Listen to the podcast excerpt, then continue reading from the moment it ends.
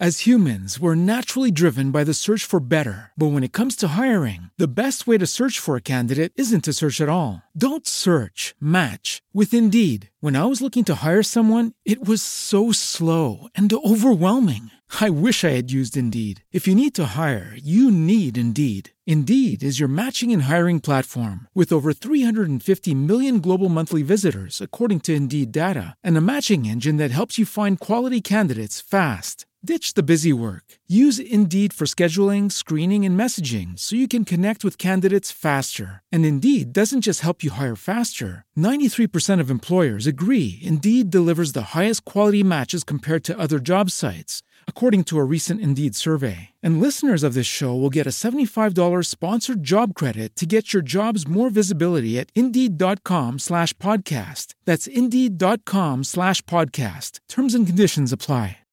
When you drive a vehicle so reliable it's backed by a 10 year, 100,000 mile limited warranty, you stop thinking about what you can't do and start doing what you never thought possible. Visit your local Kia dealer today to see what you're capable of in a vehicle that inspires confidence around every corner. Kia, movement that inspires. Call 800 333 4KIA for details. Always drive safely. Limited inventory available. Warranties include 10 year 100,000 mile powertrain and 5 year 60,000 mile basic. Warranties are limited. See retailer for details.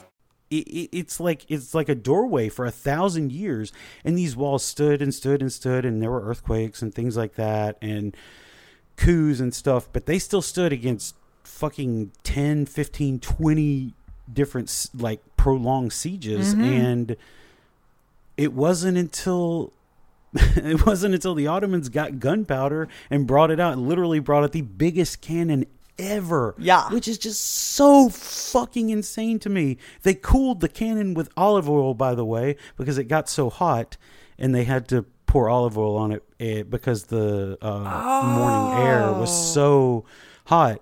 And I just, like, I don't know why. I have no idea why. Like, it, it's just one of the things I hyperfixate on where I'm like, yes, that is awesome. I mean, that's. like, I mean, well, it it is literally awesome, right? yeah, Like it's awe a con- it's- inspiring. To yeah, it's a confluence of like the old world of of Rome and the new world, the Ottomans and and you know everything that comes with them. And you finally did it and like you finally broke the you finally broke the hinge into Europe from uh from the Middle East and it's like that's insane to me. So to me like I get why when people say four, 1453 I like I get it. Like Yeah. You, you they knocked down that wall and if nothing else that wall was Rome. totally. It was Rome. Yeah, and I mean, it, it, it was very much like uh, in you know, and of course, like culture had changed and shifted over the thousand fucking years or whatever that it was there. But you know, they retain a lot of the same like hallmarks of culture um, that you can see from the late, the kind of late uh, Roman Empire. They were, you know, the the keepers of many precious texts and these sort of things. And I mean, I think that it's absolutely fine to say, well, that's when Rome ends, because I, I think that you know, if you had like asked some people, you know, for example, in 476, they wouldn't have told you the Roman Empire had ended because they'd be like, oh, I don't know, man, it's over there. Like it's just Yeah. over there. But Yeah, if you over there. but if you went in 476 and was like, oh, and by the way, there's both nobody in Ravenna and nobody in Constantinople, they'd be like, oh, word? like that would be Uh. different, you know? So I, th- And they didn't know about Moscow being the third Rome yet. So what are you going to do? I know, right? So it's.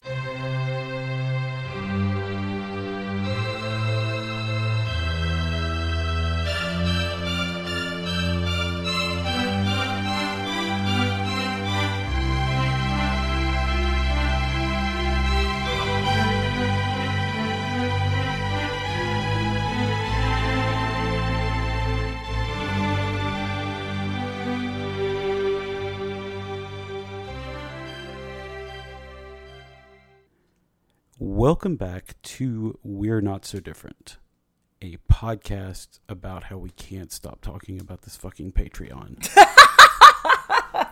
Thank you for joining us once again.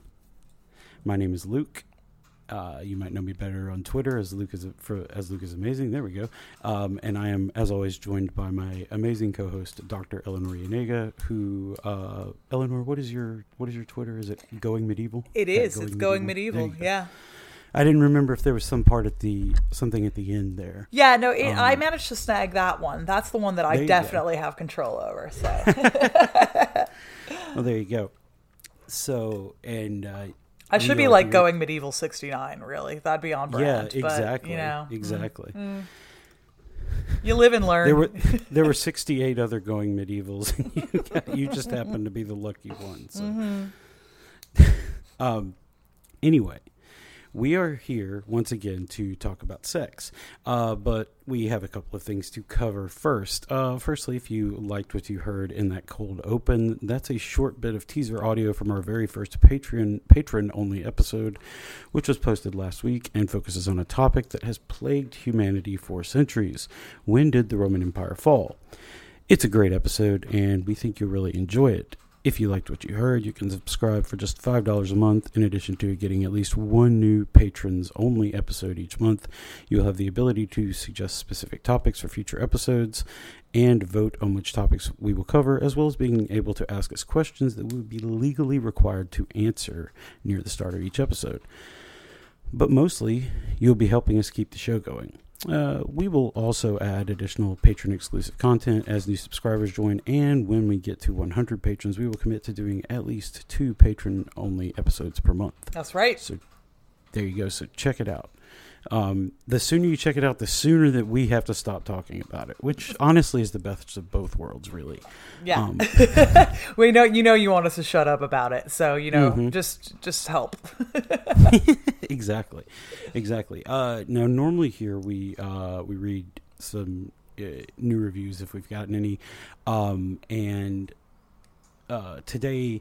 Uh, one of one of the reviews we've gotten recently uh, had a specific question about for this episode, and Oh. you know that uh, that seems like a uh, a good way to integrate these questions in. You know, I guess you can join the Patreon, or you can just leave reviews on Apple. Look, basically, ask you questions. if you do us a favor, we'll Yeah. do you a favor. That's Yes, how it works, yes, right? Exactly.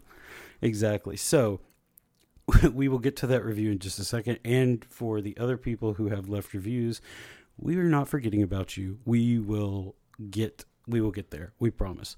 So last time you'll recall that we presented two polar extremes on how sex is popular sex in the Middle Ages is popularly portrayed.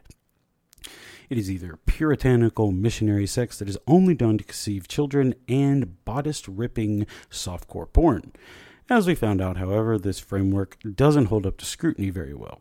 While the medieval Catholic Church was stridently opposed to sex outside of marriage and basically any form of sex that didn't lead to uh, procreation, they also believe that women should come when sex does occur, and that's more than I can say for a lot of fellas today. Am I right, ladies? Hey. Man, that's a really bad joke. I'm sorry. Uh, sex work was also legal, though it existed in a very gray area and was still largely frowned upon. That's still better than today. Yeah. Um, somehow, somehow we are still worse than the Catholic Church. Congratulations, everyone. we did it, y'all. Congratulations. and while there was no doubt much bodice ripping, uh, social taboos against sex were widespread and were often enforced by the heavy hand by the heavy hand of the state and or church. And in that manner, we began talking about sex. So today we are going to talk more about sex. As we're going, uh, ugh, I will be able to talk one day. Today we're going to talk more about sex in the Middle Ages, and uh, we're going to start here with this review slash question. Uh, five stars from Corey Mr. Um, on Apple. It says, "Loving it. The new ep- sex episode was fascinating. Love learning new things on this podcast. Since you might do part two on this, I'm wondering what the general idea on cons- or consensus was about virginity back then. How did they view it? Or was it as important as we seem to think it was back then? Uh, again, great job. Loving your conversations. Well, Corey, thank you very much uh, for saying that, for, for the nice words. And uh, Eleanor, since um, I was uh, raised an evangelical Christian, and so got Mm. a totally lacking uh, history and sex education. Uh, can you answer the question about virginity? in the Middle I definitely can. So, um, you're gonna be surprised to learn, she says, you know, like sarcasm emoji here, uh, to learn that there were kind of differing expectations for men and women on this one. I'm shocked. So really, um, it, it's one of these things where there was a lot of emphasis put it on women still not having had sex at the time of marriage, in particular. Um, and this is because, from a kind of social standpoint, like women here are being used as a kind of a trade commodity. Like, th- I mean, that's that's just how it be. So, um, you know, if you really want, like, the, the reason that women are kind of like given in marriage, obviously, is because they are going to be sort of like brood mares, right? Like, that's the thing that they bring along with them. They bring any attendant, like, um, dowry lands that they have for sure. It means that you're making like a connection with another family.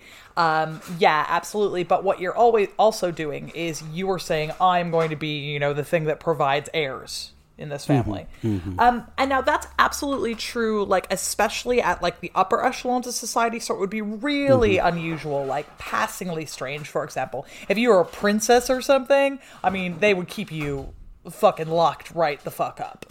Basically, it's just like absolutely not. No one is getting anywhere near this pussy. Like it just cannot happen because it's worth way too much. Wait, okay, so I have to stop here. Were chastity belts a real thing? No, sorry. Aww. I know Victorians made it up. Victorians made it up. Um, Boo. Perverts. Okay, sorry. perverts. Perverts. Eat everyone. Every single one. Well, you know, I really love it because, um, you know, I'm constantly got my knickers in a twist about people like misrepresenting the medieval period, and then I will just like make huge throwaway comments about like all the denizens of the 19th century. Fuck those guys.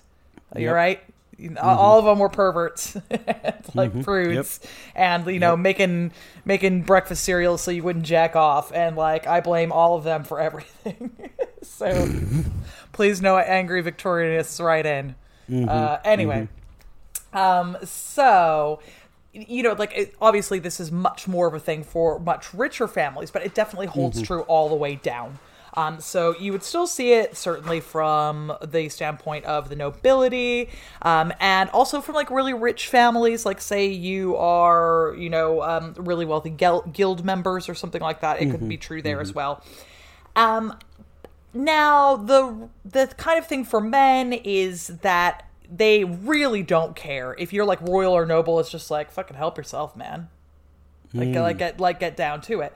Um, and you know, as we saw, like when we were talking about sex workers last week, um, it, there's also this whole like there's a whole fucking industry set up specifically to see to the sexual needs of unmarried men right? So it's like, yeah, well, we got to have sex workers for them. That's that's why sex workers exist. Um, so that they can, uh, you know, get their jizz out and not riot, um, or whatever. Um, Well, yeah. So there is even like this is an interesting one because that is not even like saying, okay, well, there's a social expectation. So the church even relents there, right?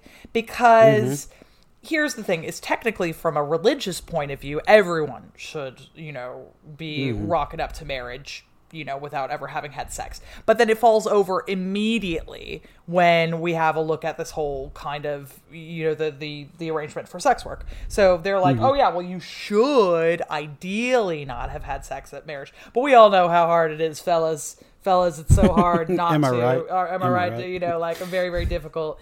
Um, but then that expectation is still kind of in place with women. How that pans out in real life, though, is we do know that people were having sex.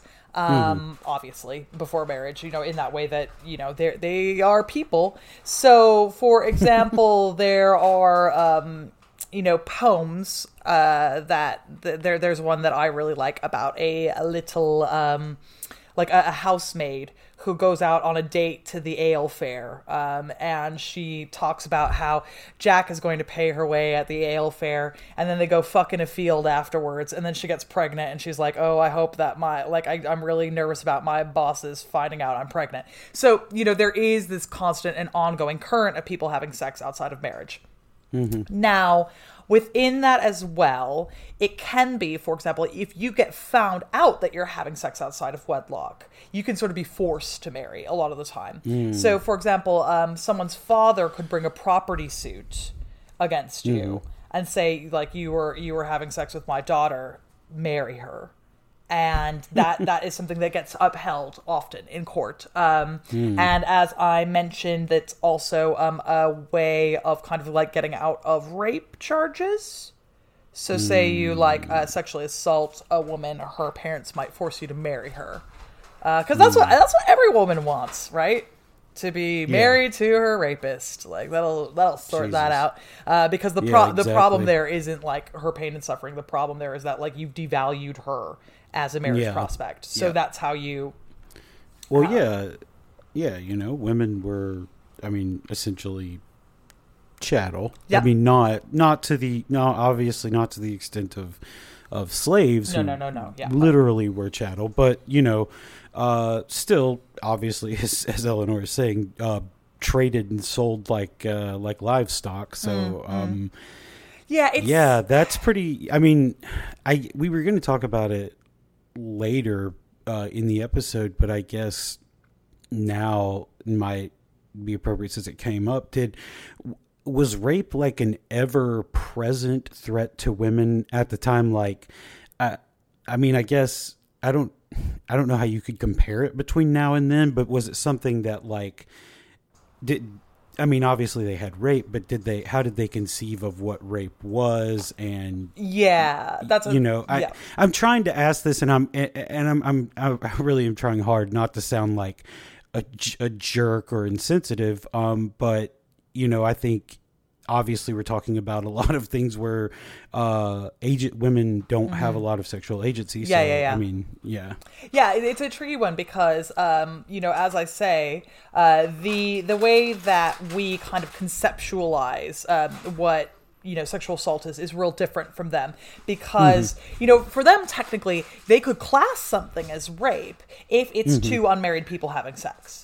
Like you could be like, oh, like so. Ah. Say for example, in particular, you like run away from your parents' house, like with your mm-hmm. boyfriend, and you run off. Yeah. That could be classified as rape. Because since it's like a woman making this decision mm. like her running away doesn't cut it? So it like it has very little to do with whether or not like necessarily a woman chooses to do something. That's in hmm. there. That's certainly in there and we'll have examples for example uh, for uh, we'll have examples for example that is not good. If i was writing this out i would hit backspace. Uh, but we do have examples where women will be like someone will assault them and they'll be in a town um, and they'll yell and be like hey fucking this this and people Yeah. will show up and like chase the dude off right? Um, so it's definitely around the shop but in one way it kind of seems like there's more rape in the medieval period but it's just because their definition of rape is way broader than ours is like ours is is like a very very specific to the point where we'll be like well that is um, sexual assault it's not technically rape you know nah, dude we're gonna have to have the biggest content warning at the beginning of this show because it's just like Oh, sexual yeah. assault I, yeah, I really should have done that. I really should have done that before I led him with that conversation. Jesus, Uh, anyway, that, that it's- question. It's, jeez. all good. It's all good. Um, like we'll we'll get to we're we're still finding Yeah. our feet. Everybody, just sign up to Yeah. our Patreon so that we can figure out how to do content warnings. Um, so it's it, you know it, in one way it sort of seems like there's a lot more just because if you're for example looking at court rules a lot more cases are there but then it's one of those things where you really have to look into that and see what it means. It's like sodomy, right? So, like, if you see the term sodomy, um, like basics, there was this whole thing where, oh my god, like uh, that basic Naomi Wolf was on Twitter the other day saying that, like, you know, there were this many cases of, like, I think in Victorian England, gay men being executed for sodomy, and all historians were like, that's not what sodomy means. Did you go look at what, like, it, and it would be like people getting like killed for like doing bestiality and stuff. They like fucked a horse or people were like, "That is it," you know, or things like that. You know, so you have to look into it and see what it means. So you know, just because someone says that like rape is involved, it doesn't necessarily mean that rape is involved. There is also very much uh, like expectations um, based on class. So, for example, um, in De Amore or The Art of Cour- Courtly Love by Andreas Capellanus, which I never shut up about, um, it's got this section where it's like it's a section. It's essentially like a pickup line, uh, like a well a pickup artist manual, right? Um, and maybe it's a bit of a joke. Uh, maybe it's not. We're we're not really sure uh, on this one. It might be like satirical, but you know, satire requires a clarity of purpose, lest it be mistaken for that which it's attempting to satirize, right? So, um, it basically, it's in, its pickup artist lines. It's like, okay, well, this is how you pick up on women if you're middle class. Here's how you pick up on another middle class woman. Here's how you pick up on like lower nobility, upper nobility. Here, if you're a nobleman, this is how you pick up on someone from the middle class, someone from the lower nobility, upper, you know, like that. Um, Yeah. and then when they talk about peasants, they're like, just fucking fuck them. Just just have sex with them. Jesus. Just like they, basically they're like help yourself. Um, and in part of that is because even the way that like they talk about um, peasants in in De Amore is they say that they're like incapable of love. Um, they say that they copulate like beasts, so they're not like they're not really people, right? So i- if a like noble person was like a nobleman was to uh, sexually assault uh, a peasant woman, it's sort of like eh.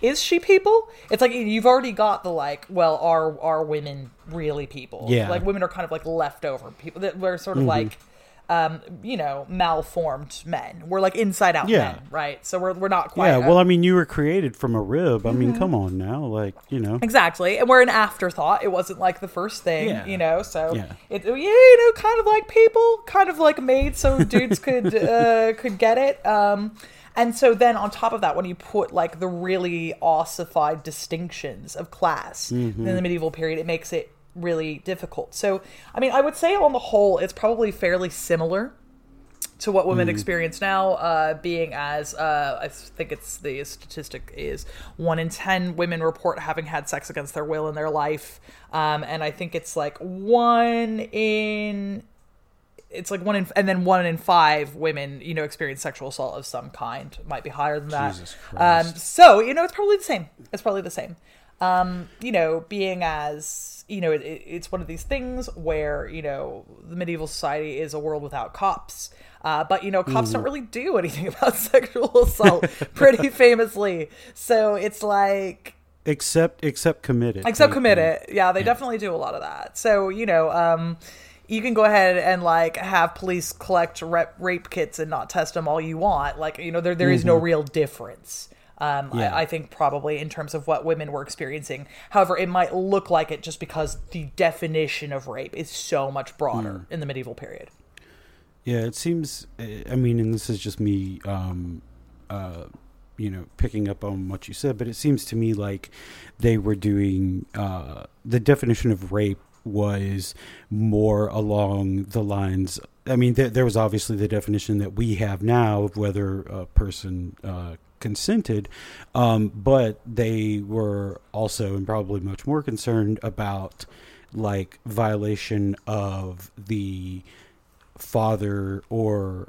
existing husband's property right quote unquote property rights uh, as it applied to that because you're you know you're talking about if if two people eloped or you know ran off together or something like that you know they could bring rape charges. And the only reason you could you know do that is if like is if you're saying I have control over this property, you took you know you took it and, and did something. You know, mm-hmm, I, I mm-hmm. guess that this seems to be like the distinction that they're making, and and since you know to them peasants aren't people or aren't Yeah, you know full yeah. people or whatever, you know they're like yeah you know Jesus that is that's I know, I know. It's so fucked up. It's like, and it's a really difficult one too because I spent a bunch of time, you know, obviously, as we're doing with this show, being like, you know, they're just people. They're not that bad. And then they'll do something, and you're like, Ugh.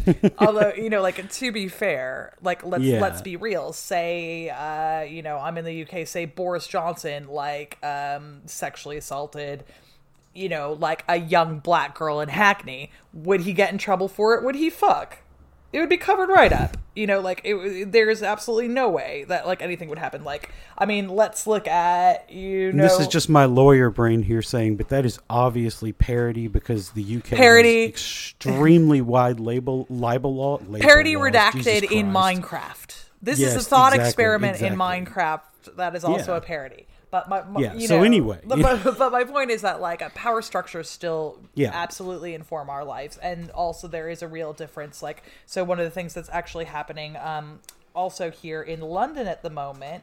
Um, is there's a bit of a scandal going on with like one of my local well it, it started at one of like the local um, hoity-toity private boys schools here where it turns out the young rich men um, are not great about consent. And a bunch of girls got together and signed an open letter. Um, and there so it's like a very specific kind of thing with the uh, kids at these uh, private high schools talking about um, all of the issues that they've been having. So there is there is also like you know this real tension about like you know money still certainly in our Mm-hmm. own society um, power and who has agency you know and we we still you know um, we like to see ourselves as in Yeah. a, a better place but you know how that necessarily shakes out is is really up for uh, debate i would say Yeah, definitely. And I mean, like, I I mean, we definitely have uh, come a long way in many respects. I mean, medicine, technology, all that sort of stuff. Air conditioning's fucking great. I love it. Fucking love it. Woo! And I do not want to give it up, even though we probably should for the environment. However, however, in some ways we just haven't gotten any better at all like say the treatment of women the treatment of sex of consent and sex i don't know the treatment of sex generally across our society because now we've got a whole we've got the same problems and a whole difference it, you know what yeah it's like it's almost like we should start a podcast I know, right? It's like the thing is, it's just always changing, right? It's like the Mm-hmm. specifics kind of move in and out about like what's worse Yeah. and what's better because it's like it's better for sex workers, right? But Mm-hmm. is there much of a difference for you know like poor women ver- who are sexually assaulted by rich men? No, things like that. No. you know. So yeah With the Lucky Land slots, you can get lucky just about anywhere. This is your captain speaking. Uh, we've got clear runway and the weather's fine, but we're just going to circle up here a while and uh, get lucky. No, no, nothing like that. It's just these cash prizes add up quick. So I suggest you sit back, keep your tray table upright, and start getting lucky. Play for free at LuckyLandSlots.com. Are you feeling lucky? No purchase necessary. Void where prohibited by law. 18 plus terms and conditions apply. See website for details. Okay, round two. Name something that's not boring. A laundry? Ooh, a book club. Computer solitaire, huh? Ah, sorry, we were looking for Chumba Casino. That's right. ChumbaCasino.com has over 100 casino style games. Join today and play for free for your chance to redeem some serious prizes. ChumbaCasino.com. No purchase necessary. Void where prohibited by law. 18 plus terms and conditions apply. See website for details. yeah, Yeah. Well, so I guess you know we're talking about the rich and the poor. Um, was the concept is the concept of prima nocta real? And prima nocta is uh, the idea that the noble lord can uh, take a newly married woman and have sex with her on her wedding day or wedding night before her new husband would.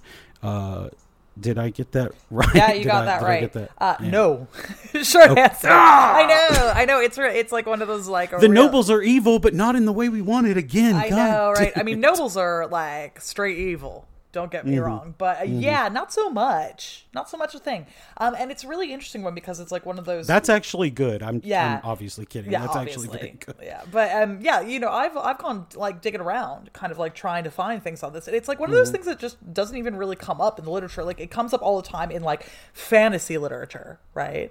Or it'll come up in like um, generalized discussions if people aren't actually working on sex in the medieval period. But like you never see, like I'm just like I don't even really know where it came from. That's kind of like my thing about it. Like I'm sure that it, uh, probably a Victorian is the answer. Like, um, you know, for real. You know, like when we were ta- we were talking about. Well, a- actually, I was about to, you know, plug. Well, on our Patreon episode about the Roman Empire, I was talking about the decline and fall of the Roman Empire, which is a very 18th century, uh, very famous uh, Roman text. And the thing about older history books, especially like um, Victorians and you know 18th century people, these MFers don't cite a damn thing. Like they will never tell you where they, they are damned. They will never let you know where they saw something. And like sometimes you'll see like these really hilarious footnotes where they'll be like, Yeah, I can't remember where I read this. and they just like put it in anyway, and you're like, okay, so like for me, that just means that that's not real now, right? Like you've got because you know our entire thing is that if you're if you're an academic historian, you need to be able to trace it back to the actual source the entire time. Yeah. And sometimes that means you end up going through like seven books where they're like, well, I got it from him, Mm-hmm. I got it from him, I got it from him but you've got to like go check every single time and like sometimes that means that like when i'm for example checking footnotes I go look something up and I'm like, oh, it's not actually on page 55, it's on page 56, you know, it's something like that. And like, it's that dull, right? Yeah, but yeah. it's everybody needs to be able to see your work. And the trouble is that wasn't always the case. So standards of um, academia and history have really um, become much more stringent over the years, and we're really particular about things now. But like, it was extremely like vibes in the 19th century. It was basically like if a like rich dude went to Oxford, he could just like write a book based on vibes only, and that's kind of what what prima nocta is. Is they're like, yeah, I bet this is what's up.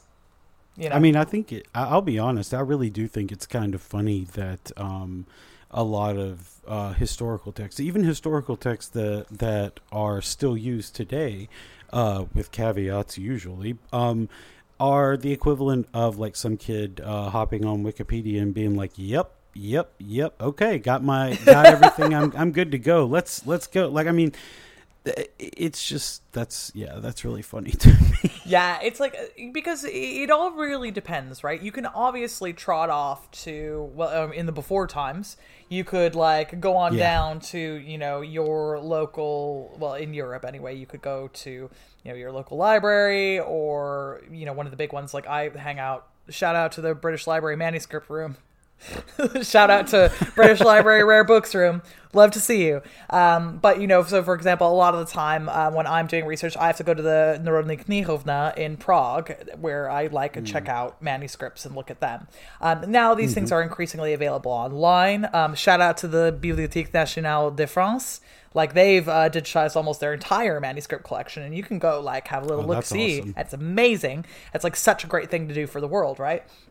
but you know that so that's like where you get your primary evidence. But obviously we're also reading secondary sources all the time. We're all reading each other's work because a big part of history it's not just about reading the first things it's about the interpretation thereof. And you know you'll just get things in your head and eventually you've got to go check them out and it's it's possible you know. But um, Yeah. yeah. Yeah it's it's kind of like a game of telephone certainly. Yeah, exactly. I mean, I, I think I think the source that I can early the earliest thing I can remember getting uh, uh, the concept of prima nocta from was um, Robin Hood Men in Tights. You know, Yes. so that is definitely a historical treatise uh, featuring uh, starring Cary Elwes. Uh, you know, so look or Ewells, Ewes. I think however you, yeah, I don't know. Anyway, he hot, and we love him, and we love we love Robin Hood Men in Tights. So you know, like yes. they can go ahead and say anything they want. That's fine, basically. Well, um, I don't. I'm trying. I'm trying to think of like a transition away from uh, prima nocta.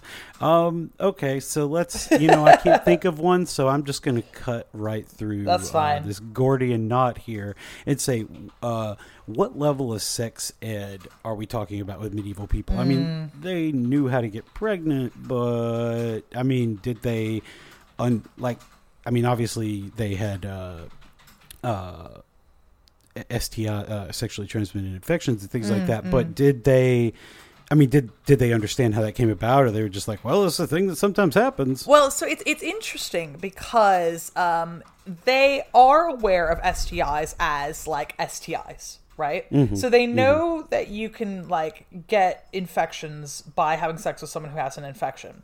However, they also get wild about some stuff sometimes too. So um, there is a lot of hand wringing, for example, about um, having sex with women when they're on their periods.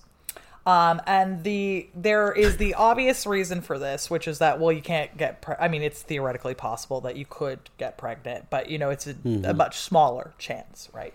Infinitesimally Yeah. small. Um, so that's like the religious bit, but there's also a lot of like hand wringing about menstrual blood generally. And the reason that menstrual blood is my, my husband just turned around and like gave me this look like, eh? It's like, yeah, I'm back on my menstrual blood bullshit over here. Yeah, Uh, so um, there is uh so what there's this issue um with menstrual blood where the idea of the menses is, you know, how like men, right, they get their their superfluous um, humors out through coming, which is why sex workers Oh, exist, yeah. right? Right? Women do it by menstruating. The other thing is Oh, that, that seems like a shitty deal. yeah, I know, right? That seems like a shitty deal. man. And also, it's like with men, the thing is too because they are again conceptualized as hot and dry on in terms of um, the the. Uh, I'm, I'm making a little wheel sign to try to come up with a word for humoral chart. There you go.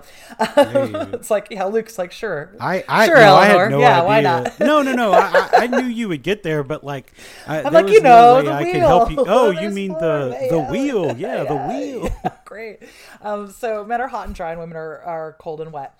And so men Obviously. burn off more of their excess humors by virtue of being hot and dry. Um, and then they'll just come the other bit out. you know, whatever. Um, whereas women are cold and wet, so they can't do that. So instead, menstruation is the process of the body like expunging any excess humors that are like uh, basically malignant, essentially. Yeah. So as a result, menstrual blood is seen as being like poisonous. Like there are all these stories about like um how how particularly poisonous women might be able to like kill men with their glance. Um, there are ideas that if you Oh, take Jesus. like um, menstrual blood and like it can break mirrors, or if you like if you bury it with metal, it'll corrode metal. Like there are all these like there's all these stories about how bad and corrupting menstrual blood is. So if you have sex with a woman while she's on her period, it's thought that you can get an STI. Um, and one of the most frequent STIs that they that they cite actually is not what we would call an STI because it's not an STI, but is leprosy. So I'm sorry. yeah, so they'd be like, Like you, you mean like the the like skin disease? yeah. So um, Jesus Christ. leprosy it's like just a major tangent. It's like leprosy um, in the medieval period is like considered like very very much of uh, like a big issue. Um, there are a lot of people who have leprosy around the joints um, and it's just it's kind of endemic in the european population. It's it's around the shop. Now um, leprosy the way that we it, it's a really bad kind of like a it, not- not great uh, disease that we're still we still kind of, we have it kind of under wraps uh, but not completely yet um, and you know you can end up losing limbs and things. It's not from leprosy but basically your skin just starts breaking down and your immune system starts breaking down and you can get other infections and then you'll know you'll lose limbs and things like that. Um, it renders you essentially incapable of a lot of work in the medieval period because a lot of work is you know specifically physical. So there'll be like large communities of people with leprosy often outside of cities and things like that because um, it's like a big charitable thing. Like rich people love to endow what they call a lazar house to prove that they're so pious to like help these poor disgusting diseased people right but everyone also hates lepers uh, Yeah. because they kind of think that um, lepers sort of had it coming. And one of the reasons that they sort of have it coming is because, well, maybe you were banging women while they were on their period, which you shouldn't do. Um, and like that's that's tied up with a lot of the other things that are kind of thrown at lepers all the time. Uh, sorry, people with leprosy. I try not to say lepers. Uh, people with leprosy um like you know they they will say that they basically are like um lustful they're slothful um they're indulgent in drink uh they're garrulous basically if you come up with one of the seven deadly sins people with leprosy are that and so like they're sort of being punished by god for all of their sinful behavior so with that understanding of how people get leprosy it's really easy to say oh yeah well that's like a sexually transmitted thing because you know you that we know that too much sex or too much lustfulness is linked to leprosy in the kind of like religious standpoint. Um, there are other STIs that we don't really have a handle on necessarily like what they are, but you know, people will talk about like discharge and you know, itching and things like that. And we're like, I don't know, maybe that's like chlamydia. It doesn't necessarily matter like from our standpoint, like Yeah. um, you know, if they're saying that they've got something from having sex, you, you got to kind of take their word for it. The big one that kind of comes out at the end of the medieval period and into the early modern period is syphilis and it's like new, like new syphilis. Enjoy. Um, and so it, it like We got a new feature. yeah, it's a and it becomes a real problem real real fast. But that's like 15th century, I think. So it didn't Ah, it, okay. it hadn't really been around before that. And um, it is especially associated with like soldiers. Um, and you know people who kind of like are moving around a lot and often again ha- having sex with a lot of sex workers and and this sort of a thing. Um, and sex workers were often at times uh, seen as being particularly like diseased. Um, and part of this is not like from their idea of sex and their idea of sex education is it's like, well, you know, you're kind of like taking in like it, you know, so much semen and like, you know, excess humor from other men that's going to corrupt you, blah, blah, blah. So it's not really like, um, it's not like they have an idea of germ theory, but they're like, well, the way Yeah. humoral theory works is it's like, well, here's like too much humor coming from one place and here's another one. And like, that's the thing that causes STIs. And they understand that they're catching, they understand them as a problem, but it's like, you know, they don't have any remedies so much other than like, well, don't have sex. But you will also see, for example, um, in medical texts like the Trotula uh, of Trotula of Salerno, um, sorry, Trota of Salerno, who was a kind of midwife, you'll often see that there are like home remedies for stuff like, um, which seems like genital warts or things like that, where they'll be like, oh yeah, you put these things together, put it on there, bang. Like, you know, for people who have like the pox or people who have uh, things like this, and it'll be like, you know, put this on your junk and that'll get rid of it. So there's also, you know, clearly some sort of like, you know, accepted level of, well, there's, you know, some STI things going on. Mm, I mean, interestingly, I would say that like we probably have a slightly more fucked up relationship with STIs because like we have this real um we have a real way of like relating to STIs. It's, it's like the worst thing that could ever happen to you.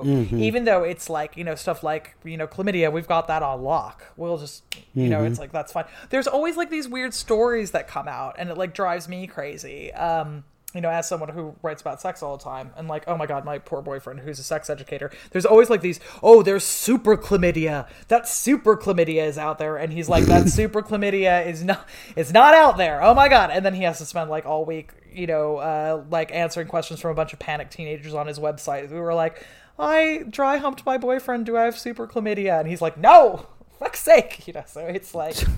So with the way that we think about um, STIs is like again this real world-ending worst thing that can mm-hmm. happen to you. Medieval people are like, well, this is not great. Here's how you make a paste for it. You know, like it's just, y- you know, they. It's definitely kind of like connected to sinful activity, but it's not mm-hmm. seen like as this kind of like um, personal end of the world type of deal. Yeah, I mean, I'm like, I'm still, I'm still trying to process all of this because I, because like, I mean, I'm. Yeah, sorry, that was a lot. Uh, no, do, do know how to apologize. I'm like, I'm still trying to process like somebody call calling like a leper or I'm sorry, a person with leprosy slothful. Like, of course I'm fucking slothful. Yeah, like, what am I supposed to fucking my arm boy? just fell off. I'm gonna rub these sores all over you, you son of a bitch. Of course Yeah, I'm like- slothful. And they're like, oh, they're very angry. And it's like, well, maybe that's because A, they've got leprosy, and B, you're being a real dick to them right now. Like, Oh, they're so angry. I can't, but I can't figure out why. Hey, that guy's leg just fell off. Oh well. like my favorite thing is that there's a, I forget his name now, but there is this particular priest who like writes um, a bunch of sermons specifically for you to give to people who have leprosy. And he's like, in his preamble, he's like, the thing about people with leprosy is they fucking suck. Oh man, I hate them. Whoa, the worst bunch of assholes in the world. Anyway, here's a sermon for them. like, you know, you're just like, oh, Here's a sermon for those pieces of shit. it's like okay bro like you know it just you know people love to kind of like be seen to be doing things for people with leprosy in the medieval period. So mm-hmm. they love to start a lazar house. They love to write a book of sermons for them. But at the same time be like and stay the fuck away from me. Like you're terrible. And i'm really great because i helped you. And that's as important mm-hmm. you know? Mm-hmm. Yeah, exactly. Um, Jesus Christ, I, don't, I don't even know. I don't even know where to go with that. Like, I like, man, yeah. That is. I always so wait is like. Did they have like period huts? And I'm not trying to. Oh no to, no like- yeah I know what you're saying. No, it's it's not that much um, for medieval Okay, people. Now there it it also depends on uh, what kind of faith that we're talking about because so Mm-hmm. for example I believe that um, Jewish women have like slightly different prescriptions around Mm-hmm. um, menstruating and I do know that there is like a kind of after you're done menstruating um, the Jewish communities like women would go have like a kind of like ritualized bath it was like this thing Mm-hmm. where like you had to go have this particular bath like near the synagogue in order Mm-hmm. to like be like oh and now you're good to go again um for christians it's mostly just like a lot of being told you're gross and like that's it so like they don't segregate women and that's large a lot of that has to do with the fact that like you know women be working so y- Yeah. you know you can't just go ask them to like like who's gonna look after the cows right? But there is a lot of like hand wringing about what it all means um you know? So it like in terms of sex education or the way that they think about sex like there's a lot of talking about these things. So these are like you know there's a lot of stories um you know there are medical handbooks that people have in their home as i said. Um and there's like a lot of talking about sex generally. And you know i'd say that they probably talk about sex more than we do um you know just mm. medieval literature is so full of sex that you know mm-hmm. they seem to see it a lot more as a fact of life. And i suppose you know part of that is you know they're living in a situation where they have a lot less privacy than we do. So mm-hmm. you know they're probably kind of like exposed to a bit more sex around the shop. Just it's it's like one of those things that you kind of got to deal with um but you know th- there are these things but there is also only kind of so much you can do with that knowledge. So it's like they don't really have a way of um you know curing stis in that you know it's just like they don't really have a way of curing sore throats. Like they can ease it. They can ease it right? Yeah. but they can't necessarily cure it. Um, there is no such thing as like a condom in the medieval period so you can't really protect against anything like that um, and there are also like no well there are like no real forms of like contraception in the medieval period um, but what's interesting about that is it means that there is more abortion Okay, okay. and interesting I was because I, was going to ask. Did you mean okay? Good. yeah, yeah, yeah. So, um, basically, it's like they don't have like there's no such thing as a pill, or you know, like famously that shit came out in the '60s, right?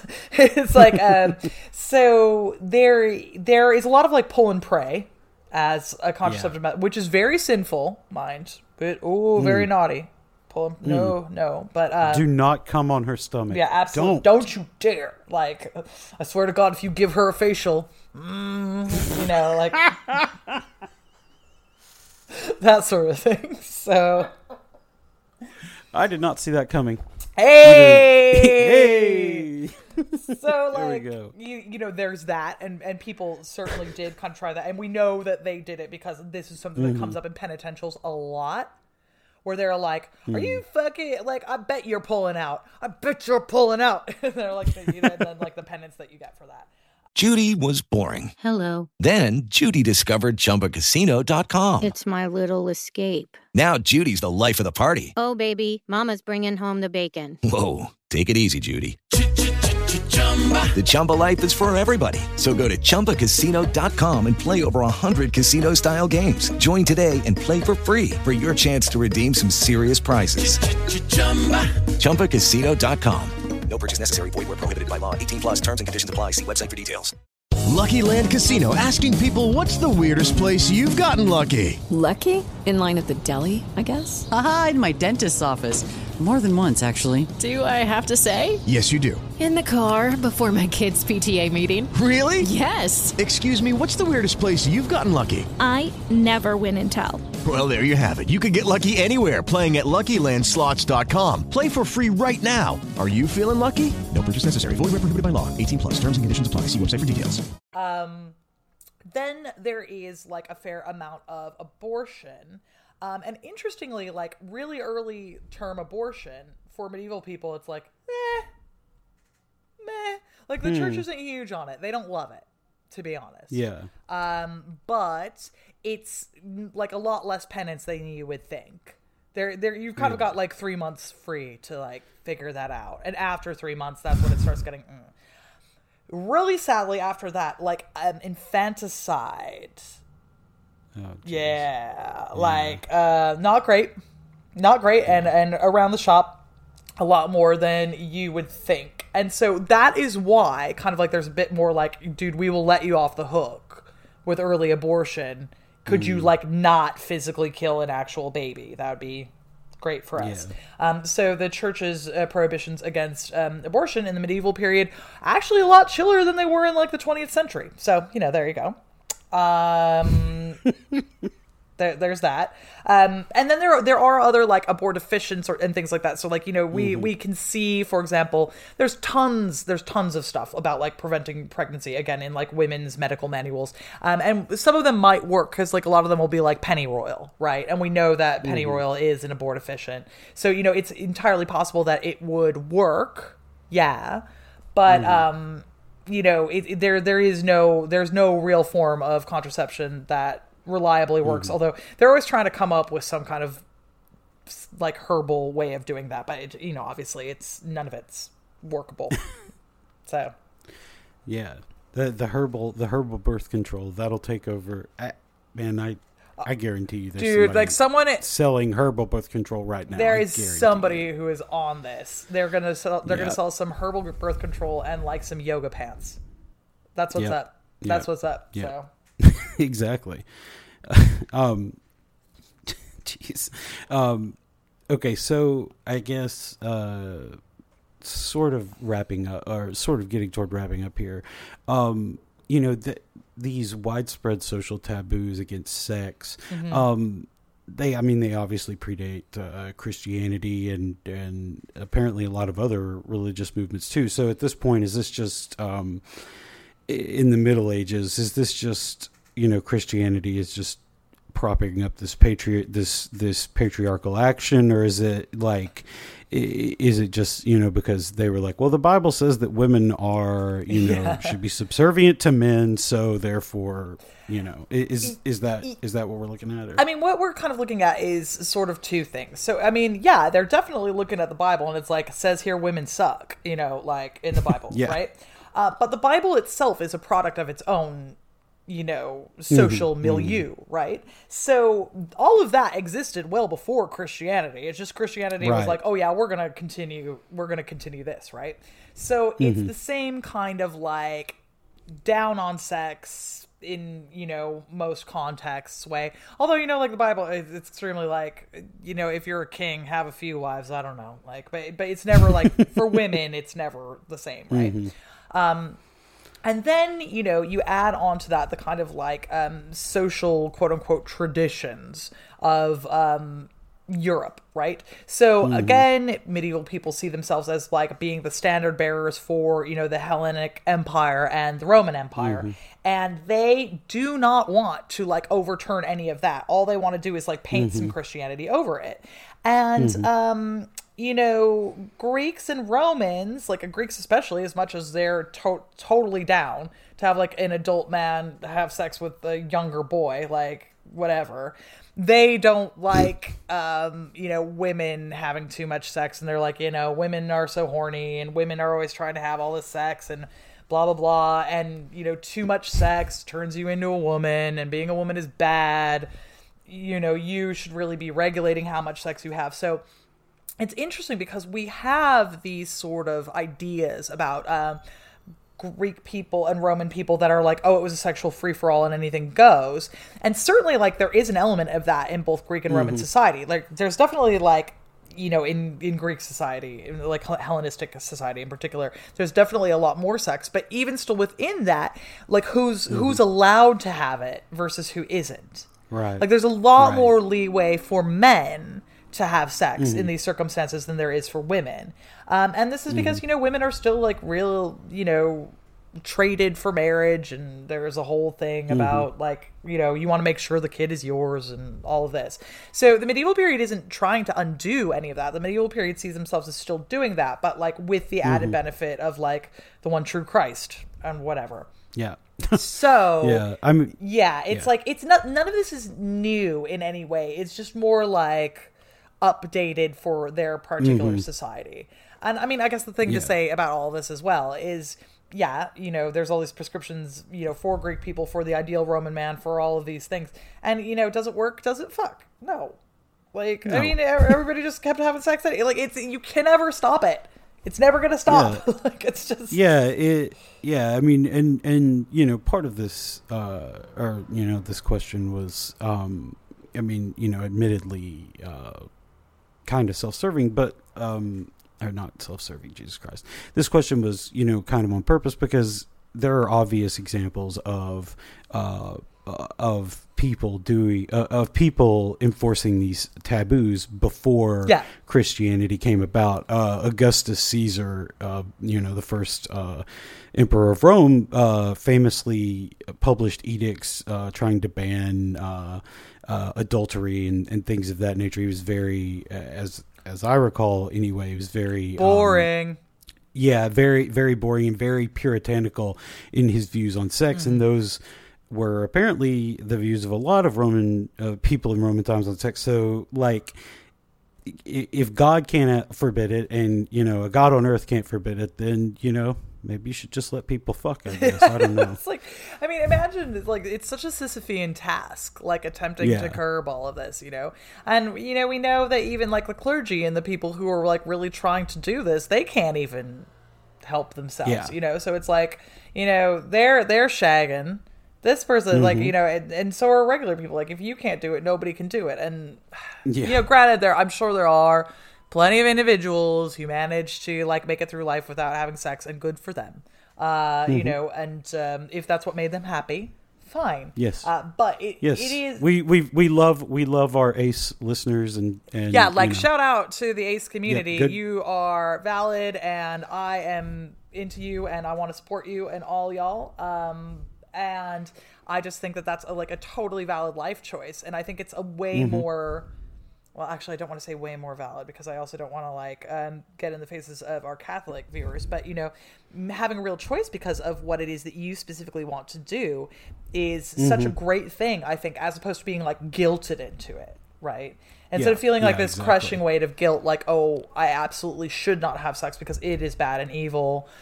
And Mhm. like, and I'm gonna join a monastery and like, you know, wear a Mhm. hair shirt and wake up three times a night to make sure that I never get it on. That's like a totally different experience to, you know, like just Yeah. just be like, no thanks, you know. Like, yeah. Yeah. Yeah exactly. The uh the not having sex is fine. And there are plenty of people who don't have sex for many valid reasons that um are perfectly great but um enforcing uh sexual isolationism on Mm, yourself mm. as a way to get closer to god or something thereabouts uh seems short-sighted on my, from my perspective um and much different than a person who's just saying i simply don't want to have sex those those Yeah. things uh seem pretty pretty uh different in my view Yeah, and I mean, I suppose that it's also like when we look at the kind of like context of clerical celibacy. Um, you know, people within the church, you know, and, and this is one of the things that people are always ragging on the church about as well. Like people in the church are Mhm. not supposed to be like eating particularly rich food. They're supposed to be wearing kind of crap clothes. Um, Mhm. you know, like uh, this is especially true of like the monastic orders. You know, they're supposed to have like a really restrained diet. They're supposed to be working a lot. They're supposed to be doing all these things in Mhm. order to focus on God. And the rejection of sex is a part of that, right? Because the idea Mhm. there is that well, actually, sex is quite fun. and like you know like sex is actually Yeah. you know kind of pleasurable and so you you want to give that up along with everything else Mhm. it's like how when they condemn people with leprosy they it's not just sex that leprosy Mhm. that that people with leprosy um, have done in order to get that disease it's also like you know eating too much and being lazy and all of the other things that Mhm. are bad so you know there is this you know acknowledgement within the clerical understanding of celibacy that is that sex is fun and so you're closer to god if you give it up because yeah Mm. Mm. Mm. Mm. All right. Well, um, you know, we got one more thing to talk about before we go, and uh, it's the thing that everyone came here to talk about, and that's dildos. Hell yeah. so let's talk about dildos. Let's end this on a fun note instead of the uh, awful notes in which we spent the middle part of the yeah episode. well So, dildos Eleanor, do do any medieval dildos still exist? Like, do they no exist Isn't it, doesn't it suck No. doesn't that suck i mean i would Yes. love it so much well so we do have some medieval phallic shaped objects that have exist Ah. so sometimes like phallic objects end up in people's graves but we don't think they're dildos like cause, just because we don't think that people are like bury me with my beloved dildo you know like because like it's just the the thing the thing about dildos the thing about dildos is Bury me with it. yeah like i Just, just bury me with I it. pr- just I can't. We can never be apart, right? Like, so we, we Oh, think that those. Look, you know, if that's you, yeah, good for you. Do you know what? I want to support awesome. you. Like, and Yep. like, let me know because I'm gonna come give a eulogy at your funeral. Anyway, like, Mhm. um, I I feel like that that's like when we we tend to say that when we find these phallic objects in graves, we tend to be like uh, it's maybe like a, some kind of fertility talisman, and we could just be Mhm. being prudes, right? Mhm. Maybe they are like, yeah, bury me with my beloved dildo. That's my dildo, and I love it, you know. And then, and it's us being Mhm. like, well, I, I don't think you would really do that. Like, I mean, it's that's completely within the realm of possibility. Well, now are these like phallic in that you know they they have a general phallic shape, or like something where you could be like, yeah, I could see that being used. like, I mean, like it's they're they're usually wooden, and they they look like a dick, Ah. you know.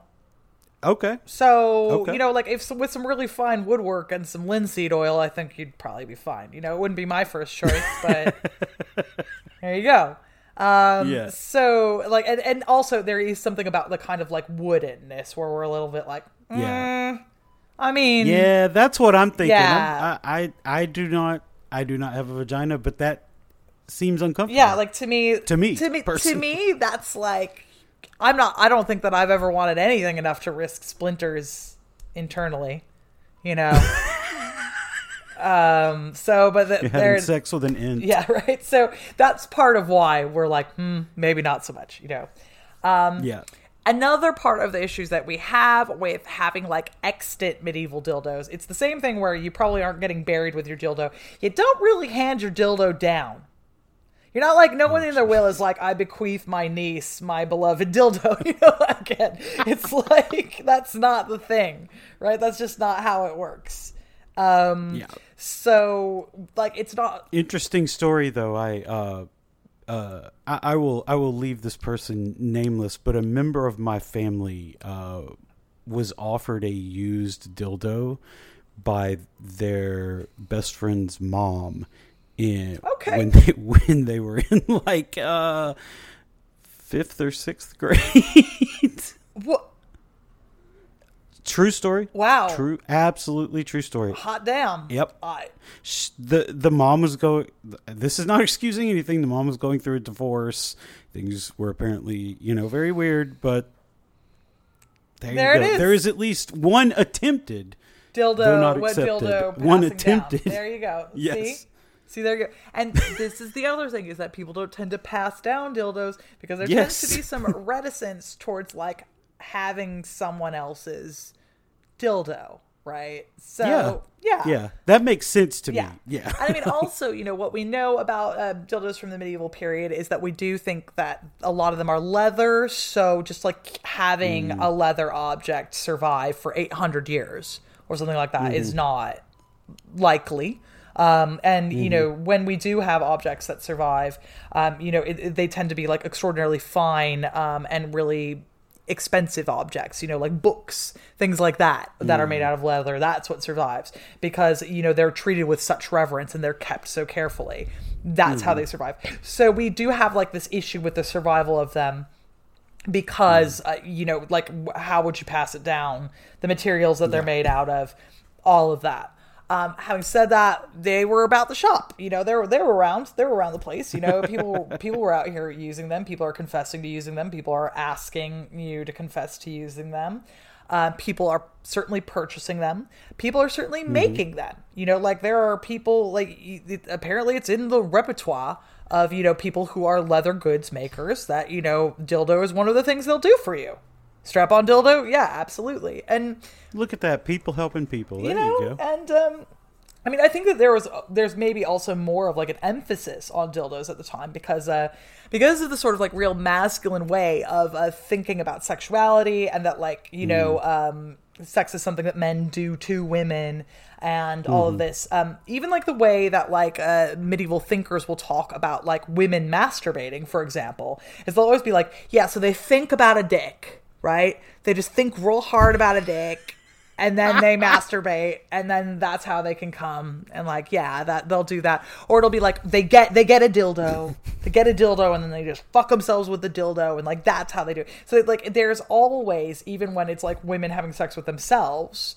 there's always this idea of it like being there there a dick has to be involved somehow man. Somehow. Like they're just thinking about it. They got a dildo. They're all these things. So yeah, that's men thinking about what women do, which, you know, lol. Yeah. But Yeah. there is probably also some kind of like social knock on from that, right? Mhm. Where it's like, you know, there there are trends with these things. So if people are like, oh, word, like, you know, they'll go look into getting a dildo. If they're like, if they Mhm. hear that's how people masturbate, then that's how, you know, they're going to masturbate. It's like, you know, now, for example, like we have this huge emphasis on vibrators because you know they rule and everything. But um, like you know, it's completely possible for women to masturbate without vibrators. You know, it's like it's, it's you know, you, this is available. Wait, you. it is. Yeah, I know, right? Oh man, I had I had no idea. But it's like a lot of the way that we talk about like women masturbating now, it's particularly centric on like you Mhm. know purchasing something, and that's because we live in capitalist hell. But um, Mhm. you know, and it's like you can't possibly do anything unless money was exchanged. You know, but um, you know, it, it's kind of that same thing, right? so Yep. yeah, so yeah, like You heard it here first. Manual masturbation is uh i- i- It's is- available. yeah, and it's and and it it, it is praxis against capitalism. that's right. That's right. Like uh, reject modernity, embrace tradition. Yeah, yeah. On on on this one. on this thing only. Yeah. Only because we want to keep the capitalists. Uh, no, actually, uh, you know what? Go ahead and have sex with yourself any way you want to. Yep. Knock yourself. Good luck and. God bless. the world. The world's bad enough. Knock yourself. Yeah. I'm not. out, I'm not here to police anybody's masturbatory habits. Let's put it that way. So yeah. Yep. Except, I mean, if you're going in on the wooden dildo, just I don't know. I mean, again, I'm not going to police that. I'm just lacquer like, that thing. Just just lacquer. I'm just like Just love yourself, you for the- know, like in more ways than one. Like just That's exactly. all. Exactly. And uh yeah. So on that note, thank you thank you for listening to to We're Not So Different. Um I'll stop giggling like a 10-year-old boy at some point. I promise. um thank you thank you again for listening. Uh we haven't decided what we're going to talk about next time so uh yeah it'll be a surprise for everyone involved. Yay. uh when you come back next episode um eleanor tell the wonderful listeners where they can find you please. Check out my blog at going-medieval.com um, or come hang out on twitter at going medieval uh, i don't know you know uh, mostly at this uh, this week i've just been laughing because um, andrew sullivan was all up in the mentions of another medieval historian i know getting owned and it's been very funny it's been very funny so good. good own own him Oh Make my god! I think suffer. I own his his account already, but everyone who's replied to him ha- has. So There there you you, go. go. Yeah, and uh, my name is Luke. You can find me on Twitter uh, at, at Luke is Amazing. Uh, you can find the Star Wars podcast that I've done uh, in the past called A People's History of the Old Republic. Uh, anywhere you listen to podcasts, or you can find us on Twitter at PhotorPod. And uh, if you are interested in hearing more of us, you can check out our Patreon where we have our first episode up uh, on When Did the Roman Empire Fall? And you can find that at patreon.com slash WNSD pod. That's right. In there you go. In the meantime, thank you so much for listening, and we will see you next episode. Bye.